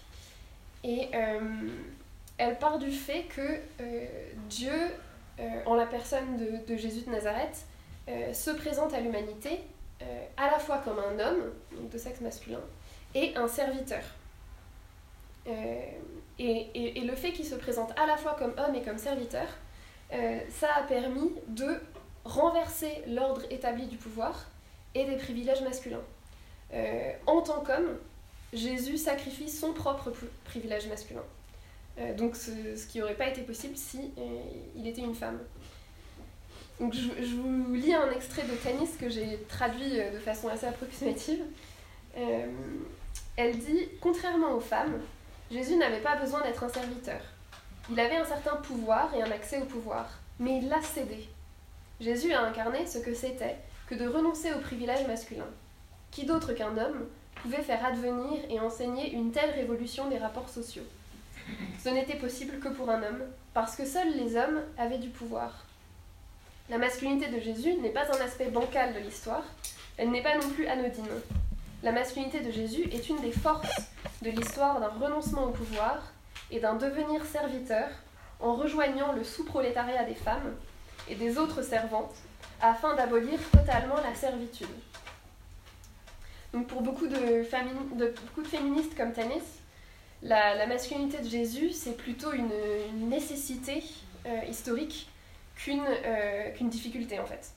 Et que le fait que Jésus était un homme a, pu servir pour ébranler euh, les, attentes traditionnelles du patriarcat.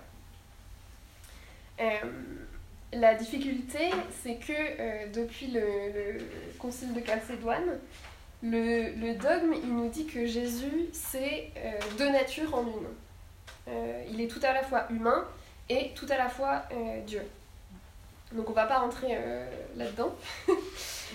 Euh, je vous épargne ça.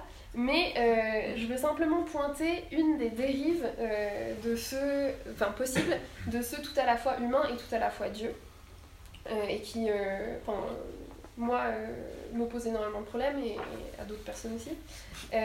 C'est quand la masculinité de Jésus, elle devient inséparable de sa, de sa divinité.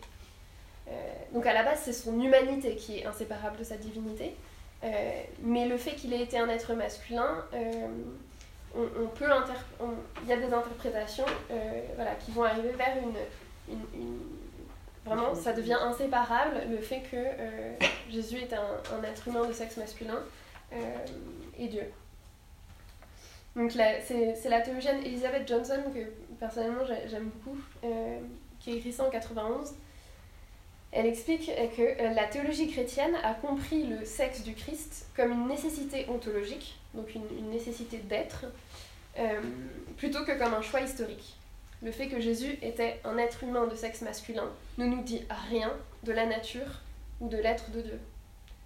Euh, dans notre compréhension de Dieu, en fait, pourquoi est-ce que la masculinité de Jésus, elle serait plus importante que son âge ou sa race ou son, origine sociale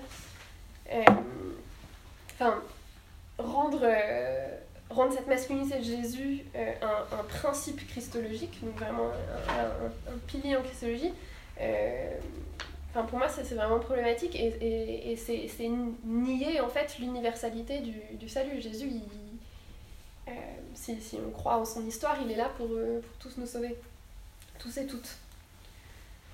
Euh, et, en fait, en rendant indissociable la masculinité du Christ et sa divinité, euh, on en vient facilement à, diviser, à, diviniser la masculinité tout court. Euh, et c'est comme ça qu'on en arrive à justifier dans l'Église, euh, et au-delà de l'Église bien sûr aussi, que les femmes soient au service des hommes, parce que être au service des hommes, c'est être au service de Dieu, parce que Dieu est un homme et les hommes sont Dieu. Ça fait un peu une hiérarchie aussi, euh, Dieu, les hommes, les femmes, euh, les autres euh, sexuellement confus, les enfants, les animaux. Voilà, ça, amène une, hiérarchie et bien sûr il y a tout l'héritage dualiste de l'Antiquité qui, joue sa part. Mais la, particularité, la particularité de la chrétienté dans cette question, c'est que on est allé justifier théologiquement des inégalités, euh, des discriminations, des exclusions, en disant euh, c'est la volonté de Dieu, c'est comme ça, euh, les hommes sont supérieurs aux femmes, tu brûleras en enfer si tu n'obéis pas à ton père et ton mari, et inversement, tu brûleras en enfer si, en tant qu'homme, ta femme ou ta fille ne t'obéit pas. Parce que ça, marche dans les deux sens. ces discriminations, elles nous, elles nous aliènent tous et toutes.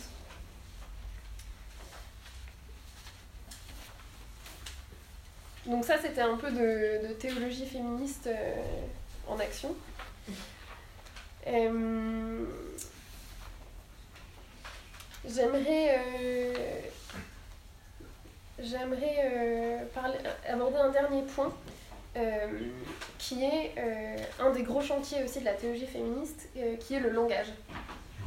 Donc je ne vais pas développer une philosophie du langage, mais euh, je pense qu'on peut tous sentir que euh, les mots qu'on utilise, ils façonnent notre imaginaire individuel et collectif. Donc, euh, enfin, les mots, ils expriment du sens, ils ont un contenu particulier, ils véhiculent des, images dans notre imagination, dans dans nos- imaginaires, une fois, individuels et collectifs. Et, et les mots qu'on va utiliser pour dire Dieu, euh, ils vont façonner notre imaginaire spirituel euh, et notre, notre relation même à Dieu. Euh, en fonction des personnes, il y a des mots qui vont faire appel à des, à des sensations euh, positives ou négatives, euh, mais rarement euh, neutres. Et le constat donc, des, des théologies féministes, c'est que la plupart du temps, le langage qu'on utilise euh, pour parler de Dieu euh, nourrit des imaginaires, sciemment ou pas, qui excluent les femmes euh, ou les mettent en position d'infériorité, plutôt que comme des êtres créés à l'image de Dieu. Euh, donc c'est une question qui se pose euh, aussi dans la liturgie, euh, comme a dit Anne tout à l'heure sur, sur la, la Delphotesse. À la base, quand Saint Paul il, il écrit ses lettres, il parle à ses adelphes. Sauf que, sauf que nous, avec notre traduction, et en fait depuis les, les traductions de, en latin de notre ami Saint Jérôme euh, à l'époque, euh, on, est passé d'un terme épicène, donc qui n'était pas genré, à, un terme genré, et bien sûr, euh, on a choisi frère au lieu de sœur. Et moi, souvent, les, quand je dis ça, les femmes, elles me disent Oui, mais moi, ça me gêne pas, je sais que quand on dit frère, ça veut dire en fait tout le monde, frère et sœur. C'est comme quand on dit homme avec un grand H, je me sens quand même concernée parce que je sais que c'est tout le monde. Euh, mais du coup, moi, j'aime bien euh, faire l'exercice de, de dire, bah ok, alors dans ce cas-là, on va essayer de, de dire sœur, euh, tout en assurant bien tout le monde que, que vraiment, ça, voilà, ça concerne tout le monde. Je vais dire sœur maintenant, mais, mais, les hommes, vous êtes vraiment les bienvenus. Et donc, et d'i- d'imaginer voilà, quelqu'un qui, qui, qui va commencer la, la lecture en disant sœur comme ça, bah, ça convoque un imaginaire complètement différent. Et, on va se relier au texte de façon très différente. Euh, et là-dessus, il y a une bonne, enfin, il y a, des évolutions parce que euh, il y a la conférence des, les conférences des évêques euh, francophones qui se sont accordées là il y a quelques semaines sur une nouvelle traduction liturgique. Et donc maintenant, on va dire frères et sœurs. On a jusqu'à 2024, je crois, pour le mettre en, en œuvre. Mais voilà, c'est un pas pour essayer d'être plus, inclusif euh, en liturgie. Et, et là-dessus, j'aimerais juste pointer que euh, il ne s'agit pas de réformer le langage euh, simplement pour être politiquement correct ou pour, pour inclure les femmes, mais, ou autres groupes marginalisés, mais qu'en fait, penser et parler de Dieu avec un langage inclusif, c'est c'est vraiment une question de, de justice, parce que parler de Dieu euh, dans le christianisme, en tout cas, c'est parler de l'humanité entière. Et, euh, et donc si le langage, il exclut, euh, il donne pas à voir un Dieu euh, dans, dans, toute sa, dans toute sa générosité, dans toute sa justice. Aujourd'hui, les, les mots qui décrivent Dieu, ils sont quasiment exclusivement masculins. Père, roi, époux, prince, seigneur. Une exception, c'est la, sagesse, ou alors parfois euh, des paroles attribuées à Jésus qui dit euh, euh, Dieu comme mère qui donne naissance ou qui protège ses petits. Mais enfin, on peut dire tout ce qu'on veut que, que Dieu n'est pas sexué. La Bible et la liturgie nourrissent des imaginaires qui, vraiment, enfin, à bonne dose de, de seigneur, roi et père, bien viril, bien patriarcal, euh, qui règne sur les peuples, euh, auxquels il faut obéir. Euh, et, et, et ça, voilà, c'est pas, c'est des choses qui sont pas anodines. Donc il y, a des- il y a des- théologiennes qui disent, mais en fait, quand on est féministe, est-ce qu'on peut appeler Dieu Père? Enfin, Est-ce que c'est possible? À ça, il y a plusieurs... Enfin, il y a, y a- plusieurs options qui sont expérimentées. Euh, c'est la, première, c'est de privilégier les termes épicènes, donc ceux qui sont pas genrés. Euh, en anglais, c'est plus facile euh, parce que quand on dit, par exemple, crea- creator, c'est pas genré, alors que quand on dit en français, on dit soit créateur, soit créatrice. Donc c'est plus difficile en français. Et du coup, une autre option, ce serait de multiplier les termes pour arriver à un imaginaire de plus en plus riche. Donc, mère, père, présence, euh, charité, souffle de vie, dieu d'amour. euh, euh, Il y a beaucoup de, de théologiens et théologiennes qui ont joué sur le langage trinitaire de cette façon, d'essayer de, de décrire la, la relation trinitaire en d'autres termes que Père, Fils et Saint-Esprit. Donc ça peut donner des trucs genre mère, amant, ami, créateur, créatrice, rédempteur, rédemptrice, nourrice, n'existe pas en, masculin. Euh, mais euh, voilà, c'est des chantiers actuels qui sont, ouverts euh, à toutes les créativités.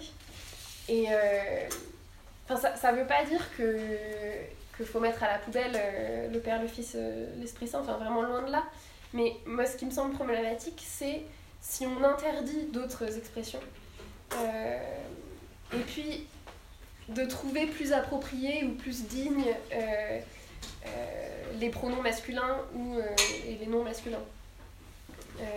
Je pense pas que ça honore Dieu de, de, de le, de le ou de la, du coup, d'écrire, enfin de, de restreindre ainsi les, les, termes qu'on peut utiliser pour, pour décrire Dieu.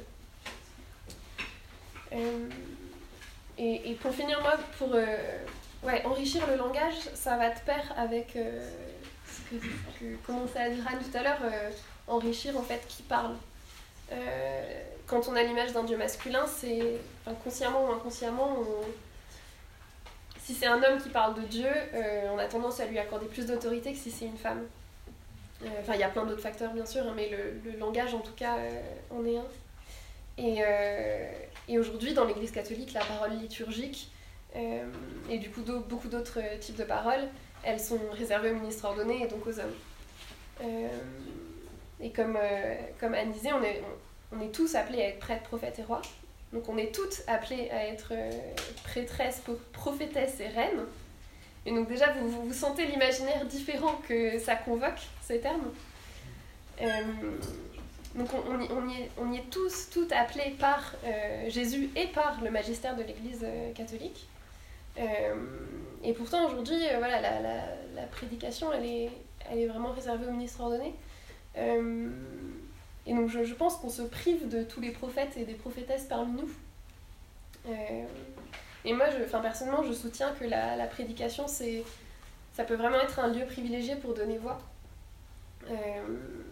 Et, et donc, j'ai vraiment une invitation à, à, à oser identifier les, les charismes de prédication parmi nous et, et d'accompagner les personnes euh, dans cette expression-là. Euh, on a tous une parole vivante à proclamer.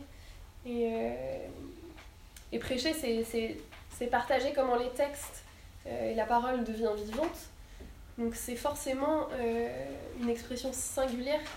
Et euh, comme on, a besoin d'en- d'entendre euh, chaque personne pour euh, avoir un petit bout de, de qui est Dieu.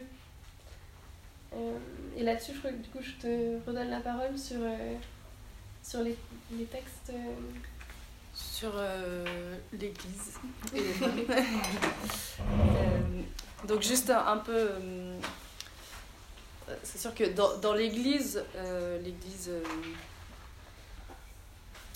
l'église visible, euh, on, peut être parfois un peu mal à l'aise parce qu'on ne sent pas... euh, euh, sent pas une place prépondérante des femmes alors que alors qu'en fait elles devraient donc Valentine a pas mal parlé des, théologies féministes qui reviennent au texte. Je pense que c'est quelque chose de vraiment important, que ça soit l'Ancien Testament mais aussi le Nouveau Testament, d'apprendre à relire euh, les évangiles parce que Jésus il fait pas de hiérarchie entre les hommes et les femmes. Ça c'est quelque chose qu'il faut que euh, si on lit les évangiles avec ce regard-là, je pense qu'on le, on le voit quand même euh, assez rapidement. Et je voulais juste vous lire aussi une phrase qui vient d'un livre très court, qui fait une centaine de pages, mais vraiment intéressant sur un peu un panorama de la théologie féministe, qui s'appelle La théologie féministe, un lieu pour de nouveaux possibles, de Marie-Françoise Anquez Minsan. Euh, euh, qui rappelle que donc les femmes étaient présentes au tombeau, euh, c'était elle qui était euh, garante de la résurrection en fait. Et elle dit Cela veut dire qu'une partie essentielle et capitale du kérigme chrétien est établie et repose sur des témoignages de femmes qui ont accompagné Jésus jusqu'à l'ultime fin. Le cœur du credo fait surgir implicitement le souvenir de figures féminines. À y regarder attentivement, la lecture féministe dévoile et révèle les femmes comme les actrices de tous les nœuds théologiques, les partenaires de tout l'enseignement de Jésus. Le féminin se déploie entre deux annonciations, celle de la naissance de Jésus à Marie d'abord, jusqu'à l'annonce de sa résurrection faite à Marie de Magdala. Euh, donc voilà, c'est vraiment une invitation à, à revenir à, à ce qui est dit dans l'Évangile et, je pense que c'est euh, quelque chose qui est, c'est, un très grand apport des théologies féministes. Euh, je pense qu'on en est tous euh, plus ou moins conscients, mais c'est un grand danger dans l'Église, c'est le cléricalisme. Et, et qu'il y a vraiment. Enfin, je pense qu'il faut vraiment en prendre conscience, déjà dans nos, peut-être dans nos rapports au ministère, euh, dans nos rapports aux, enfin, aux personnes qui, existent, qui exercent un ministère aussi, euh, à la complémentarité avec les laïcs, enfin, la place des laïcs aussi, quel est le rôle des laïcs. Euh, on a l'air d'être tous des laïcs ici. Je, pense que c'est vraiment important aussi qu'on voilà, qu'on réfléchisse à ce que c'est un laïc, quel est notre rôle particulier et, là où on est attendu aussi faire euh, grandir l'Église et la faire devenir plus sainte. Euh, je voulais prendre peut-être un, petit exemple très rapide, mais par exemple, euh, moi, quelque chose qui m'interroge beaucoup, c'est le rôle du cardinalat, par exemple. C'est quand même, enfin, les, cardinaux dans l'Église, c'est une place très particulière parce que c'est des évêques, mais, mais c'est autre chose aussi que des évêques parce que c'est eux qui peuvent, qui élisent le pape, qui, qui structurent un peu la hiérarchie ecclésiale euh, romaine. Euh, au tout début, les, le- les cardinaux, en fait, c'était le clergé romain. Donc c'était, il y avait trois euh, ordres, il y avait les évêques, les prêtres et les diacres. Et puis à la réforme grégorienne, qui a été la réforme qui a vraiment restructuré un peu toute l'Église, c'est devenu un peu les, les super évêques qu'on connaît aujourd'hui, et qui étaient vraiment en fait... euh, qui étaient là pour, euh, pour aider le pape euh, plutôt dans la fonction hiérarchique en fait. Mais en fait, franchement, je pense qu'il y a vraiment à s'interroger aussi sur quelle est la théologie derrière. Est-ce qu'il y a vraiment une théologie derrière, en fait, ce rôle-là? Pourquoi des femmes ne pourraient pas être cardinales sans être évêques? Ça n'a pas forcément rapport. Euh, par exemple, dans Vatican II, qui a quand même eu un grand impact sur l'ecclésiologie euh, euh, contemporaine, on ne parle pas une fois du rôle des cardinaux. Donc, est-ce que c'est une fonction juste hiérarchique? Dans ce cas-là, euh, quel est vraiment euh, son rôle, sa place, son importance? Euh, Pourquoi, euh, pourquoi on n'aurait pas des femmes cardinales? Enfin voilà, c'est un, petit exemple euh, de ce qu'on peut avoir dans l'Église. Ensuite, euh, autre chose, qui est très important et qu'on voit euh, émerger de plus en plus, c'est promouvoir la synodalité. Euh, donc, euh, vous avez pu entendre parler des synodes diocésains, par exemple. Donc, c'est la réunion de délégués, de prêtres et de laïcs décidée par les évêques, par l'évêque du diocèse. Après une consultation sur le thème proposé, l'Assemblée synodale est élue pour élaborer des, des propositions promulguées par l'évêque et qui engagent l'Église locale. Donc c'est une manière de réfléchir en commun et de décider en commun. Donc on a des synodes, des synodes aussi euh, des évêques, comment on appelle ça, euh, qui, sont, euh, qui sont appelés par le pape. Donc on en a eu pas mal ces derniers temps. On a eu le, synode pour l'Amazonie, on a eu le synode pour les jeunes, on a eu le synode pour Amoris Laetitia. Voilà, c'est- ça, ça, a débuté beaucoup, enfin, ça, ça a repris beaucoup, c'est revenu beaucoup avec Vatican II, dans les diocèses. Et puis là, c'est une manière de faire que le pape François essaye de promouvoir. Il y a un, docu- un document de la Commission théologique internationale euh, qui est paru en 2018 qui est intéressant sur, euh, sur cette synodalité euh, dans la vie et dans la mission de l'Église.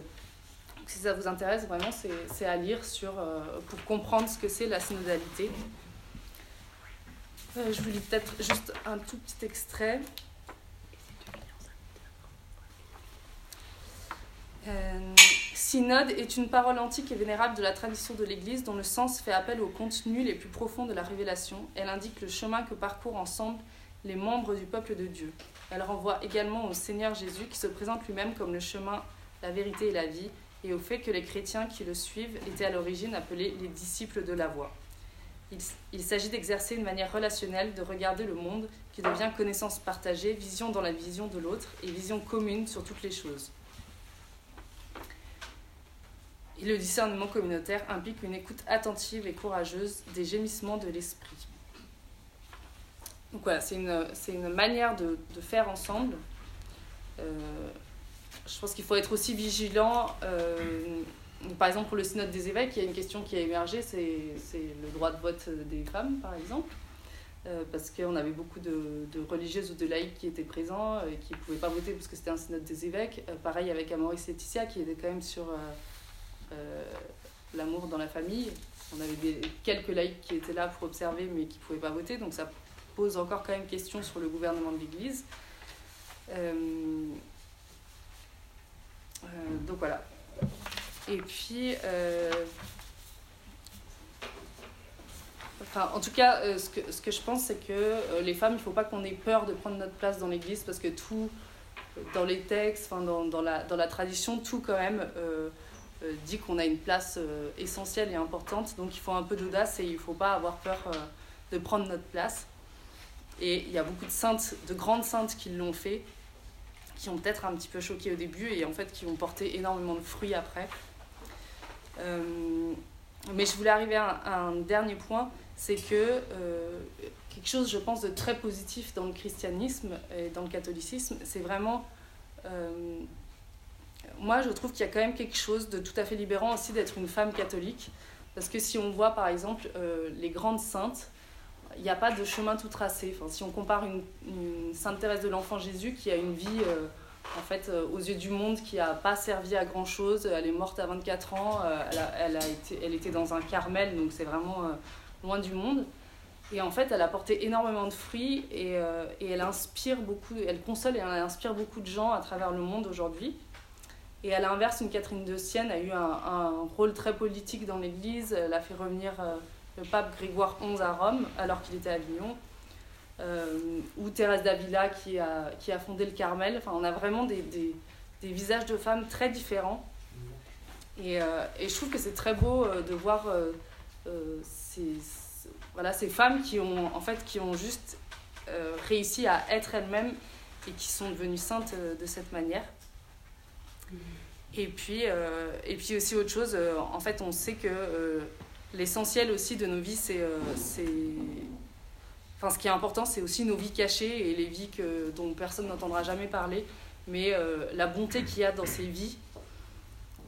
Et je pense qu'il ne faut pas l'oublier. On sait très bien qu'on n'est pas appelé à la gloire, à part la gloire de Dieu. Et, et à mon sens, c'est aussi le, le couronnement du féminisme d'avoir rien à prouver et juste de devenir soi-même.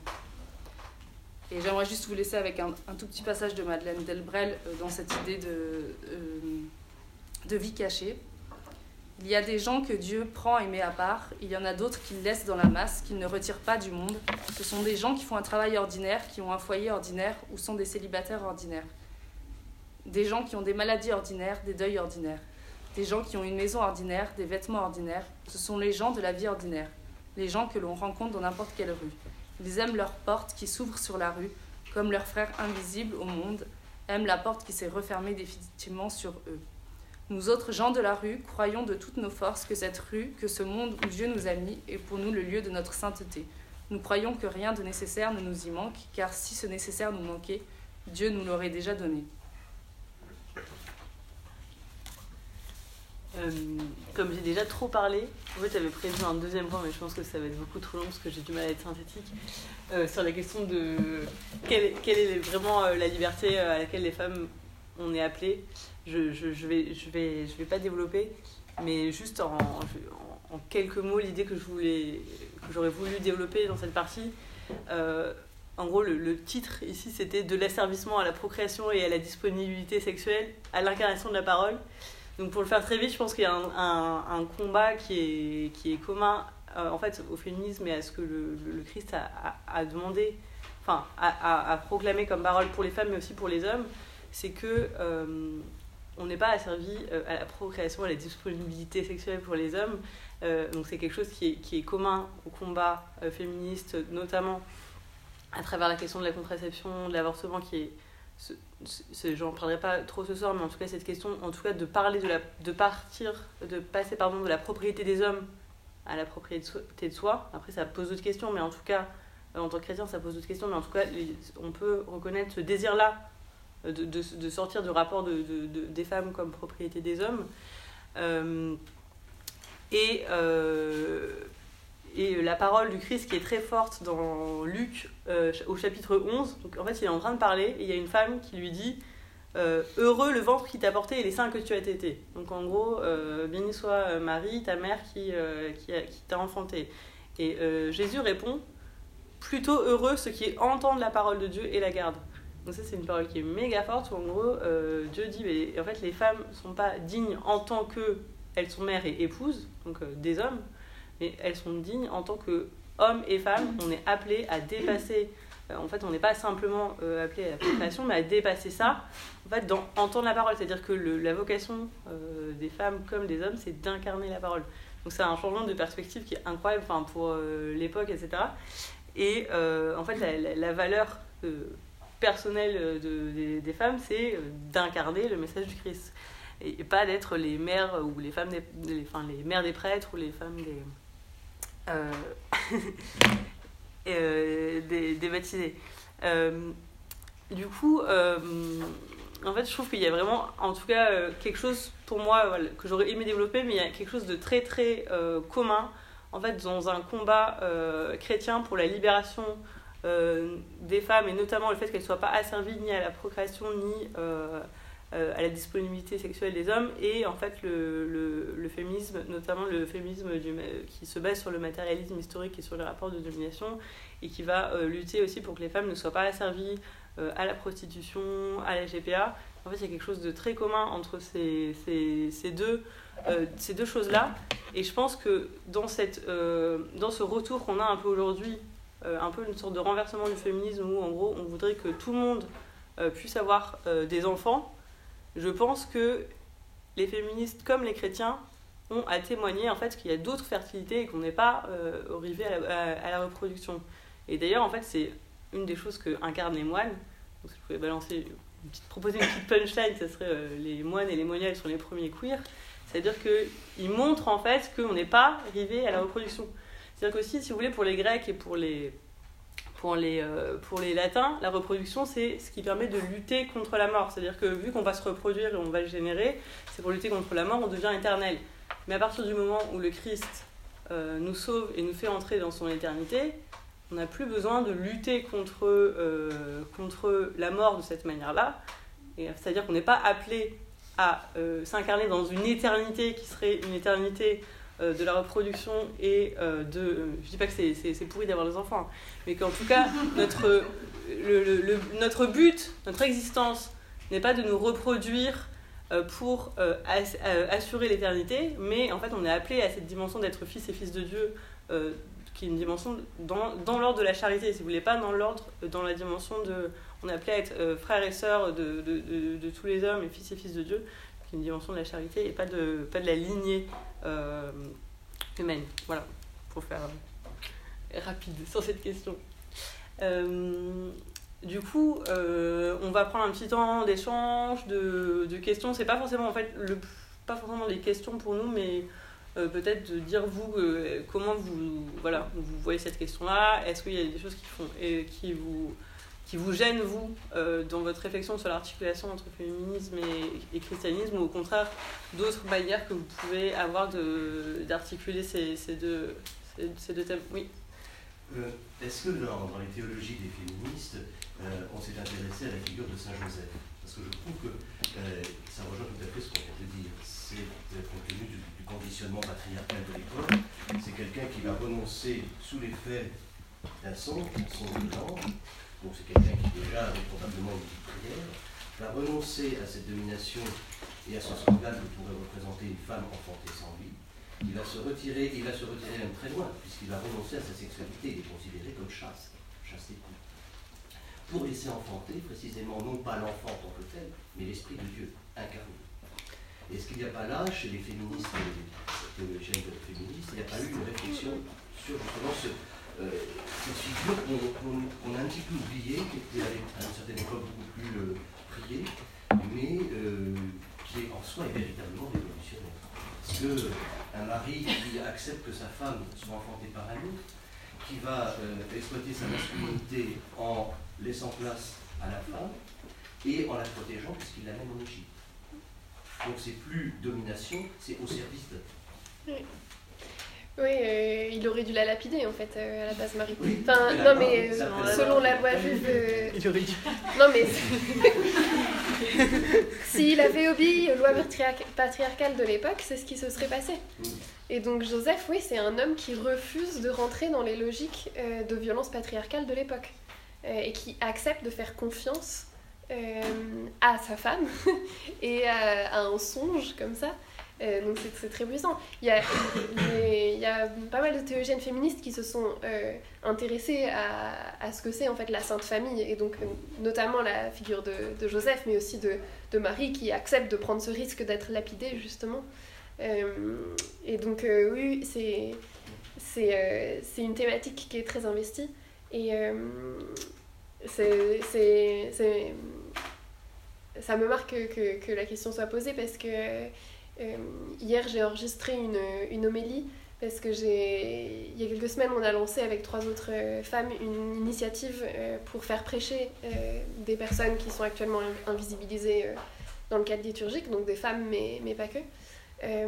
Et la personne qui va donner l'homélie pour la Sainte Famille, c'est justement une, une, féministe qui nous présente la Sainte Famille comme une famille queer euh, et qui parle de ce Joseph justement qui refuse de- d'entrer dans les logiques patriarcales. Donc euh, je pourrais vous envoyer le, le lien vers l'homélie quand elle sortira parce que c'est effectivement c'est poignant. Euh, alors on- on fait en ligne.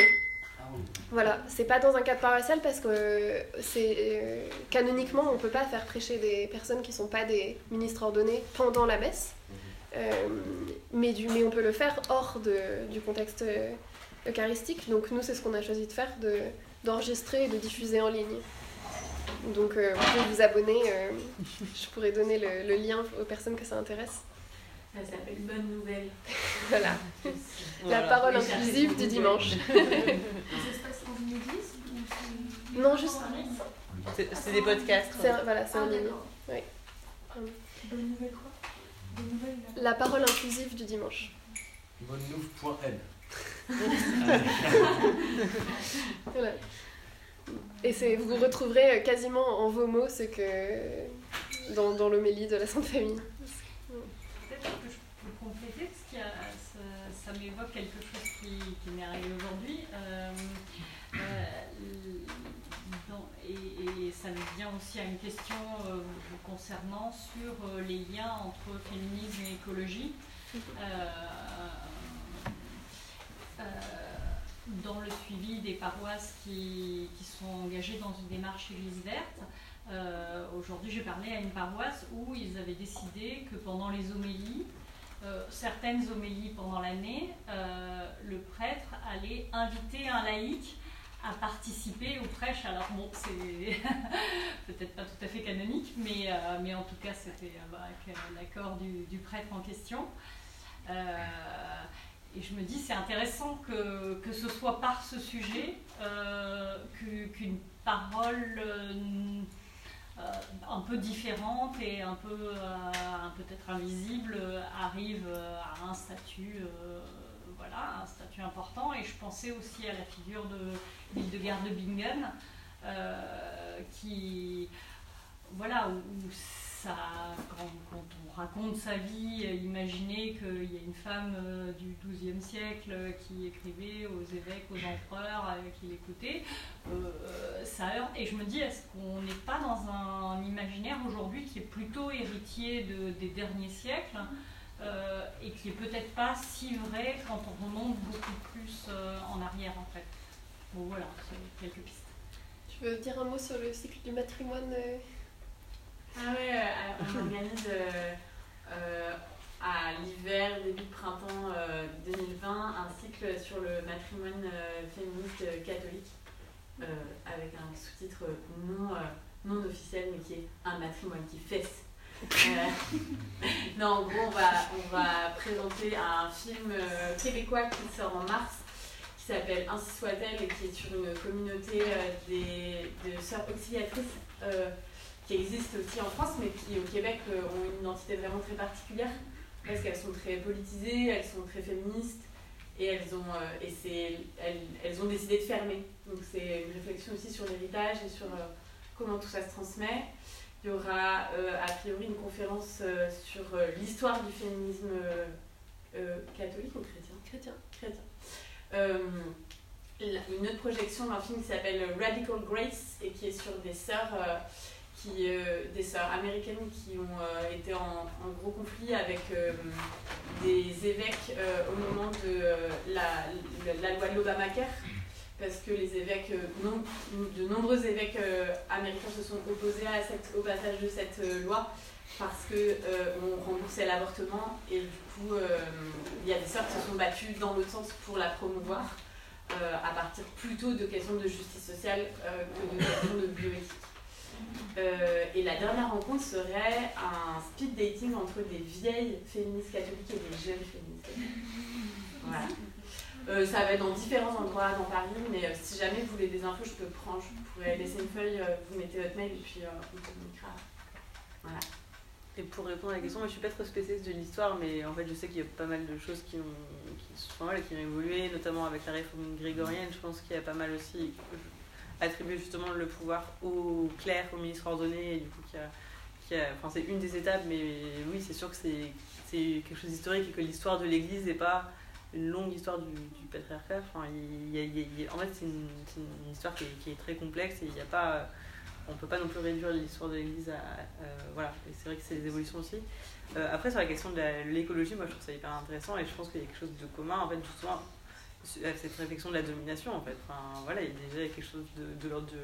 Je pense de- du, du péché de l'homme à dominer et qui se voit et dans la relation homme-femme et dans la relation avec la création, en fait. Et donc, je pense qu'il y a quelque chose de, de, très intéressant aussi à, creuser de, qu'est-ce que qu'est-ce que c'est une théologie euh, euh, écologiste et féministe. Enfin, je pense que enfin, qui est au fond en fait la, théologie dans le sens de, de mieux redécouvrir à ce à quoi Dieu nous appelle, qui est l'alliance et avec toute la création et euh, entre les hommes et les femmes. Et je pense qu'il y a pas mal de de, de, pistes intéressantes. Et aussi, moi, je, réfléchis beaucoup en ce moment à, à, la question de la théologie de la création et pas de la nature, qui justement reconduit en fait, parfois cette question de l'essentialisation, de opposer la nature et la culture, et qu'est-ce que c'est une théologie de la co-création auquel on est aussi particip- participant, appelé par Dieu à être co-créateur et à, et à pas seulement protéger la nature comme quelque chose qui serait extérieur. euh. Là-dessus, il y, a, euh, il y a très peu de choses en français qui sont disponibles. Il y a, hum, je crois qu'il y a un texte d'une théologienne qui s'appelle Carol Christ, qui a été euh, publié en français, euh, dans un recueil écoféministe justement, qui, qui est sorti cette année ou l'année dernière, qui s'appelle Reclaim, de Emily H. Euh, et donc il y a un texte de Carol Christ qui, qui est intéressant dans ce recueil. Et sinon, euh, en théologie de la création, euh, une théologienne qui s'appelle Rosemary Ruther Radford, qui, euh, qui elle a beaucoup travaillé ces questions, euh, enfin les questions féministes et les questions de théologie de la création. Donc c'est une ressource, mais je, je pense pas qu'il y ait des choses qui soient accessibles en français. Euh, mais en anglais, en tout cas, euh, elle a beaucoup, beaucoup écrit. Ça peut être une piste. Il y a un séminaire en ce moment aussi, un séminaire œcuménique euh, sur Sally McFaig, qui, qui a écrit sur deux sujets qui combinent complètement les deux sujets. Alors c'est anglophone, mais. Mais enfin, le texte est toujours en anglais, mais, mais le séminaire est en français. C'est dans quel cadre Quelqu'un est intéressé. Euh, au centre Istina, euh, euh, chez les Dominicains dans le 13e, hein, c'est loin. mais euh, mais c'est très riche. euh, le niveau est très bon. Est-ce qu'il y a d'autres. Ouais. j'avais une idée. Enfin, D'abord, je voulais vous remercier parce que moi, je découvre complètement qu'il y a des espaces de parole pour euh, ce type de, de discussion. Et donc, je suis hyper contente. Et, euh, et donc, merci pour, euh, pour cette belle découverte. Euh, et, euh, et du coup, comme je ne connais pas très bien euh, enfin, tout ce qui s'est fait euh, autour de ces questions-là, euh, je sais enfin, qu'il y a, il y a 20, ans, un peu plus de 20 ans, je pense qu'il y avait une. euh, euh, une image du pape euh, disant définitivement que les femmes justement ne pouvaient pas, euh, euh, ne pourront jamais être prêtres. Et je voulais savoir comment ça a été perçu et comment c'est toujours perçu par euh, bah, les théologies féministes.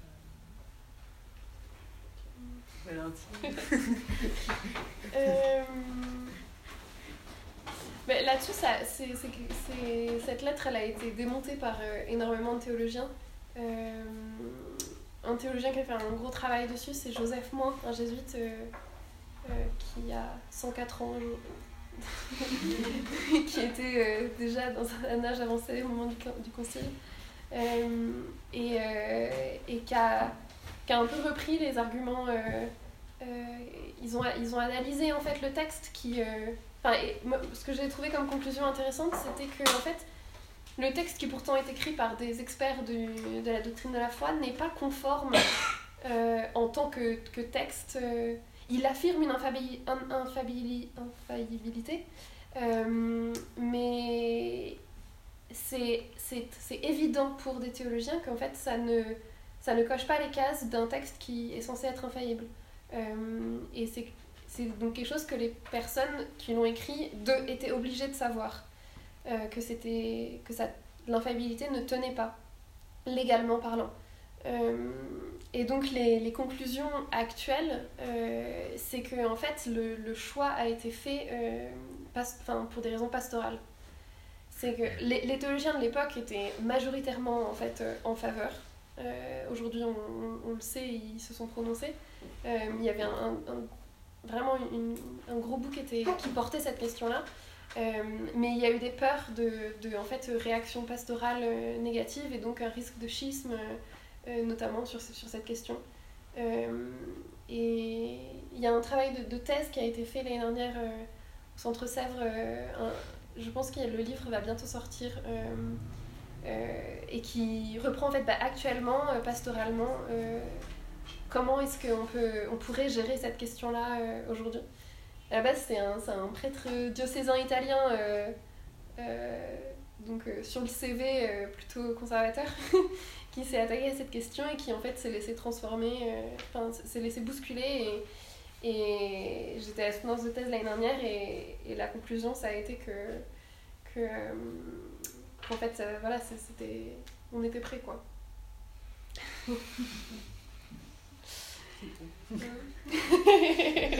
mais qu'en gros, voilà, que, non, mais que, que ça avait évolué et que pastoralement aujourd'hui, euh, c'était sans doute euh, plus dangereux de bloquer euh, l'accès au, sacer- au sacerdoce ministériel que de le contenir.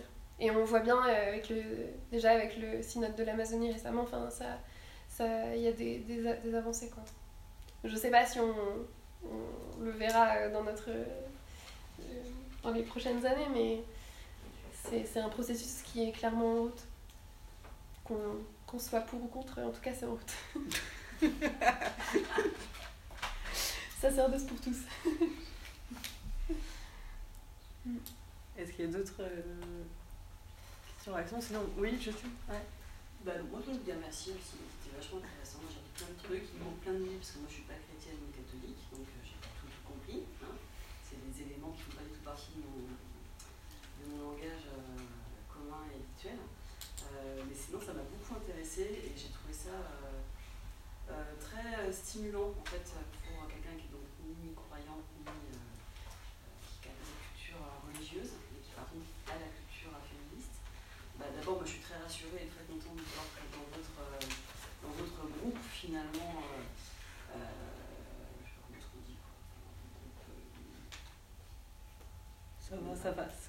C'est quoi C'est validé. Ouais, ouais, il y a une- réflexion qui, qui- qui- qui est vachement, enfin, qui est, qui est très fine quoi, par rapport à ça, et qui est, ancienne. Là, moi, je, moi, je débarque complètement. Euh, Enfin, je, je savais bien qu'il y avait des choses qui, avaient été faites, mais moi, je pensais plus à des choses de l'ordre du, euh, comme les leggings, par exemple, euh, voilà, qui pour moi incarnaient un peu la, la- la- une espèce d'avant, ouais, d'avant-garde féministe sans le savoir, d'un temps très lointain. Mais je ne pensais pas du tout qu'aujourd'hui c'était aussi, euh, aussi riche en fait le, champ de réflexion et, euh, et d'action et de, de projets et d'initiatives portées par, euh, par, par ce courant-là. Et non, c'est vachement, vachement intéressant, ça soulève des choses très, vraiment très pertinentes. Et, et, c'est à moi, ça vient déconstruire plein de représentations que j'avais.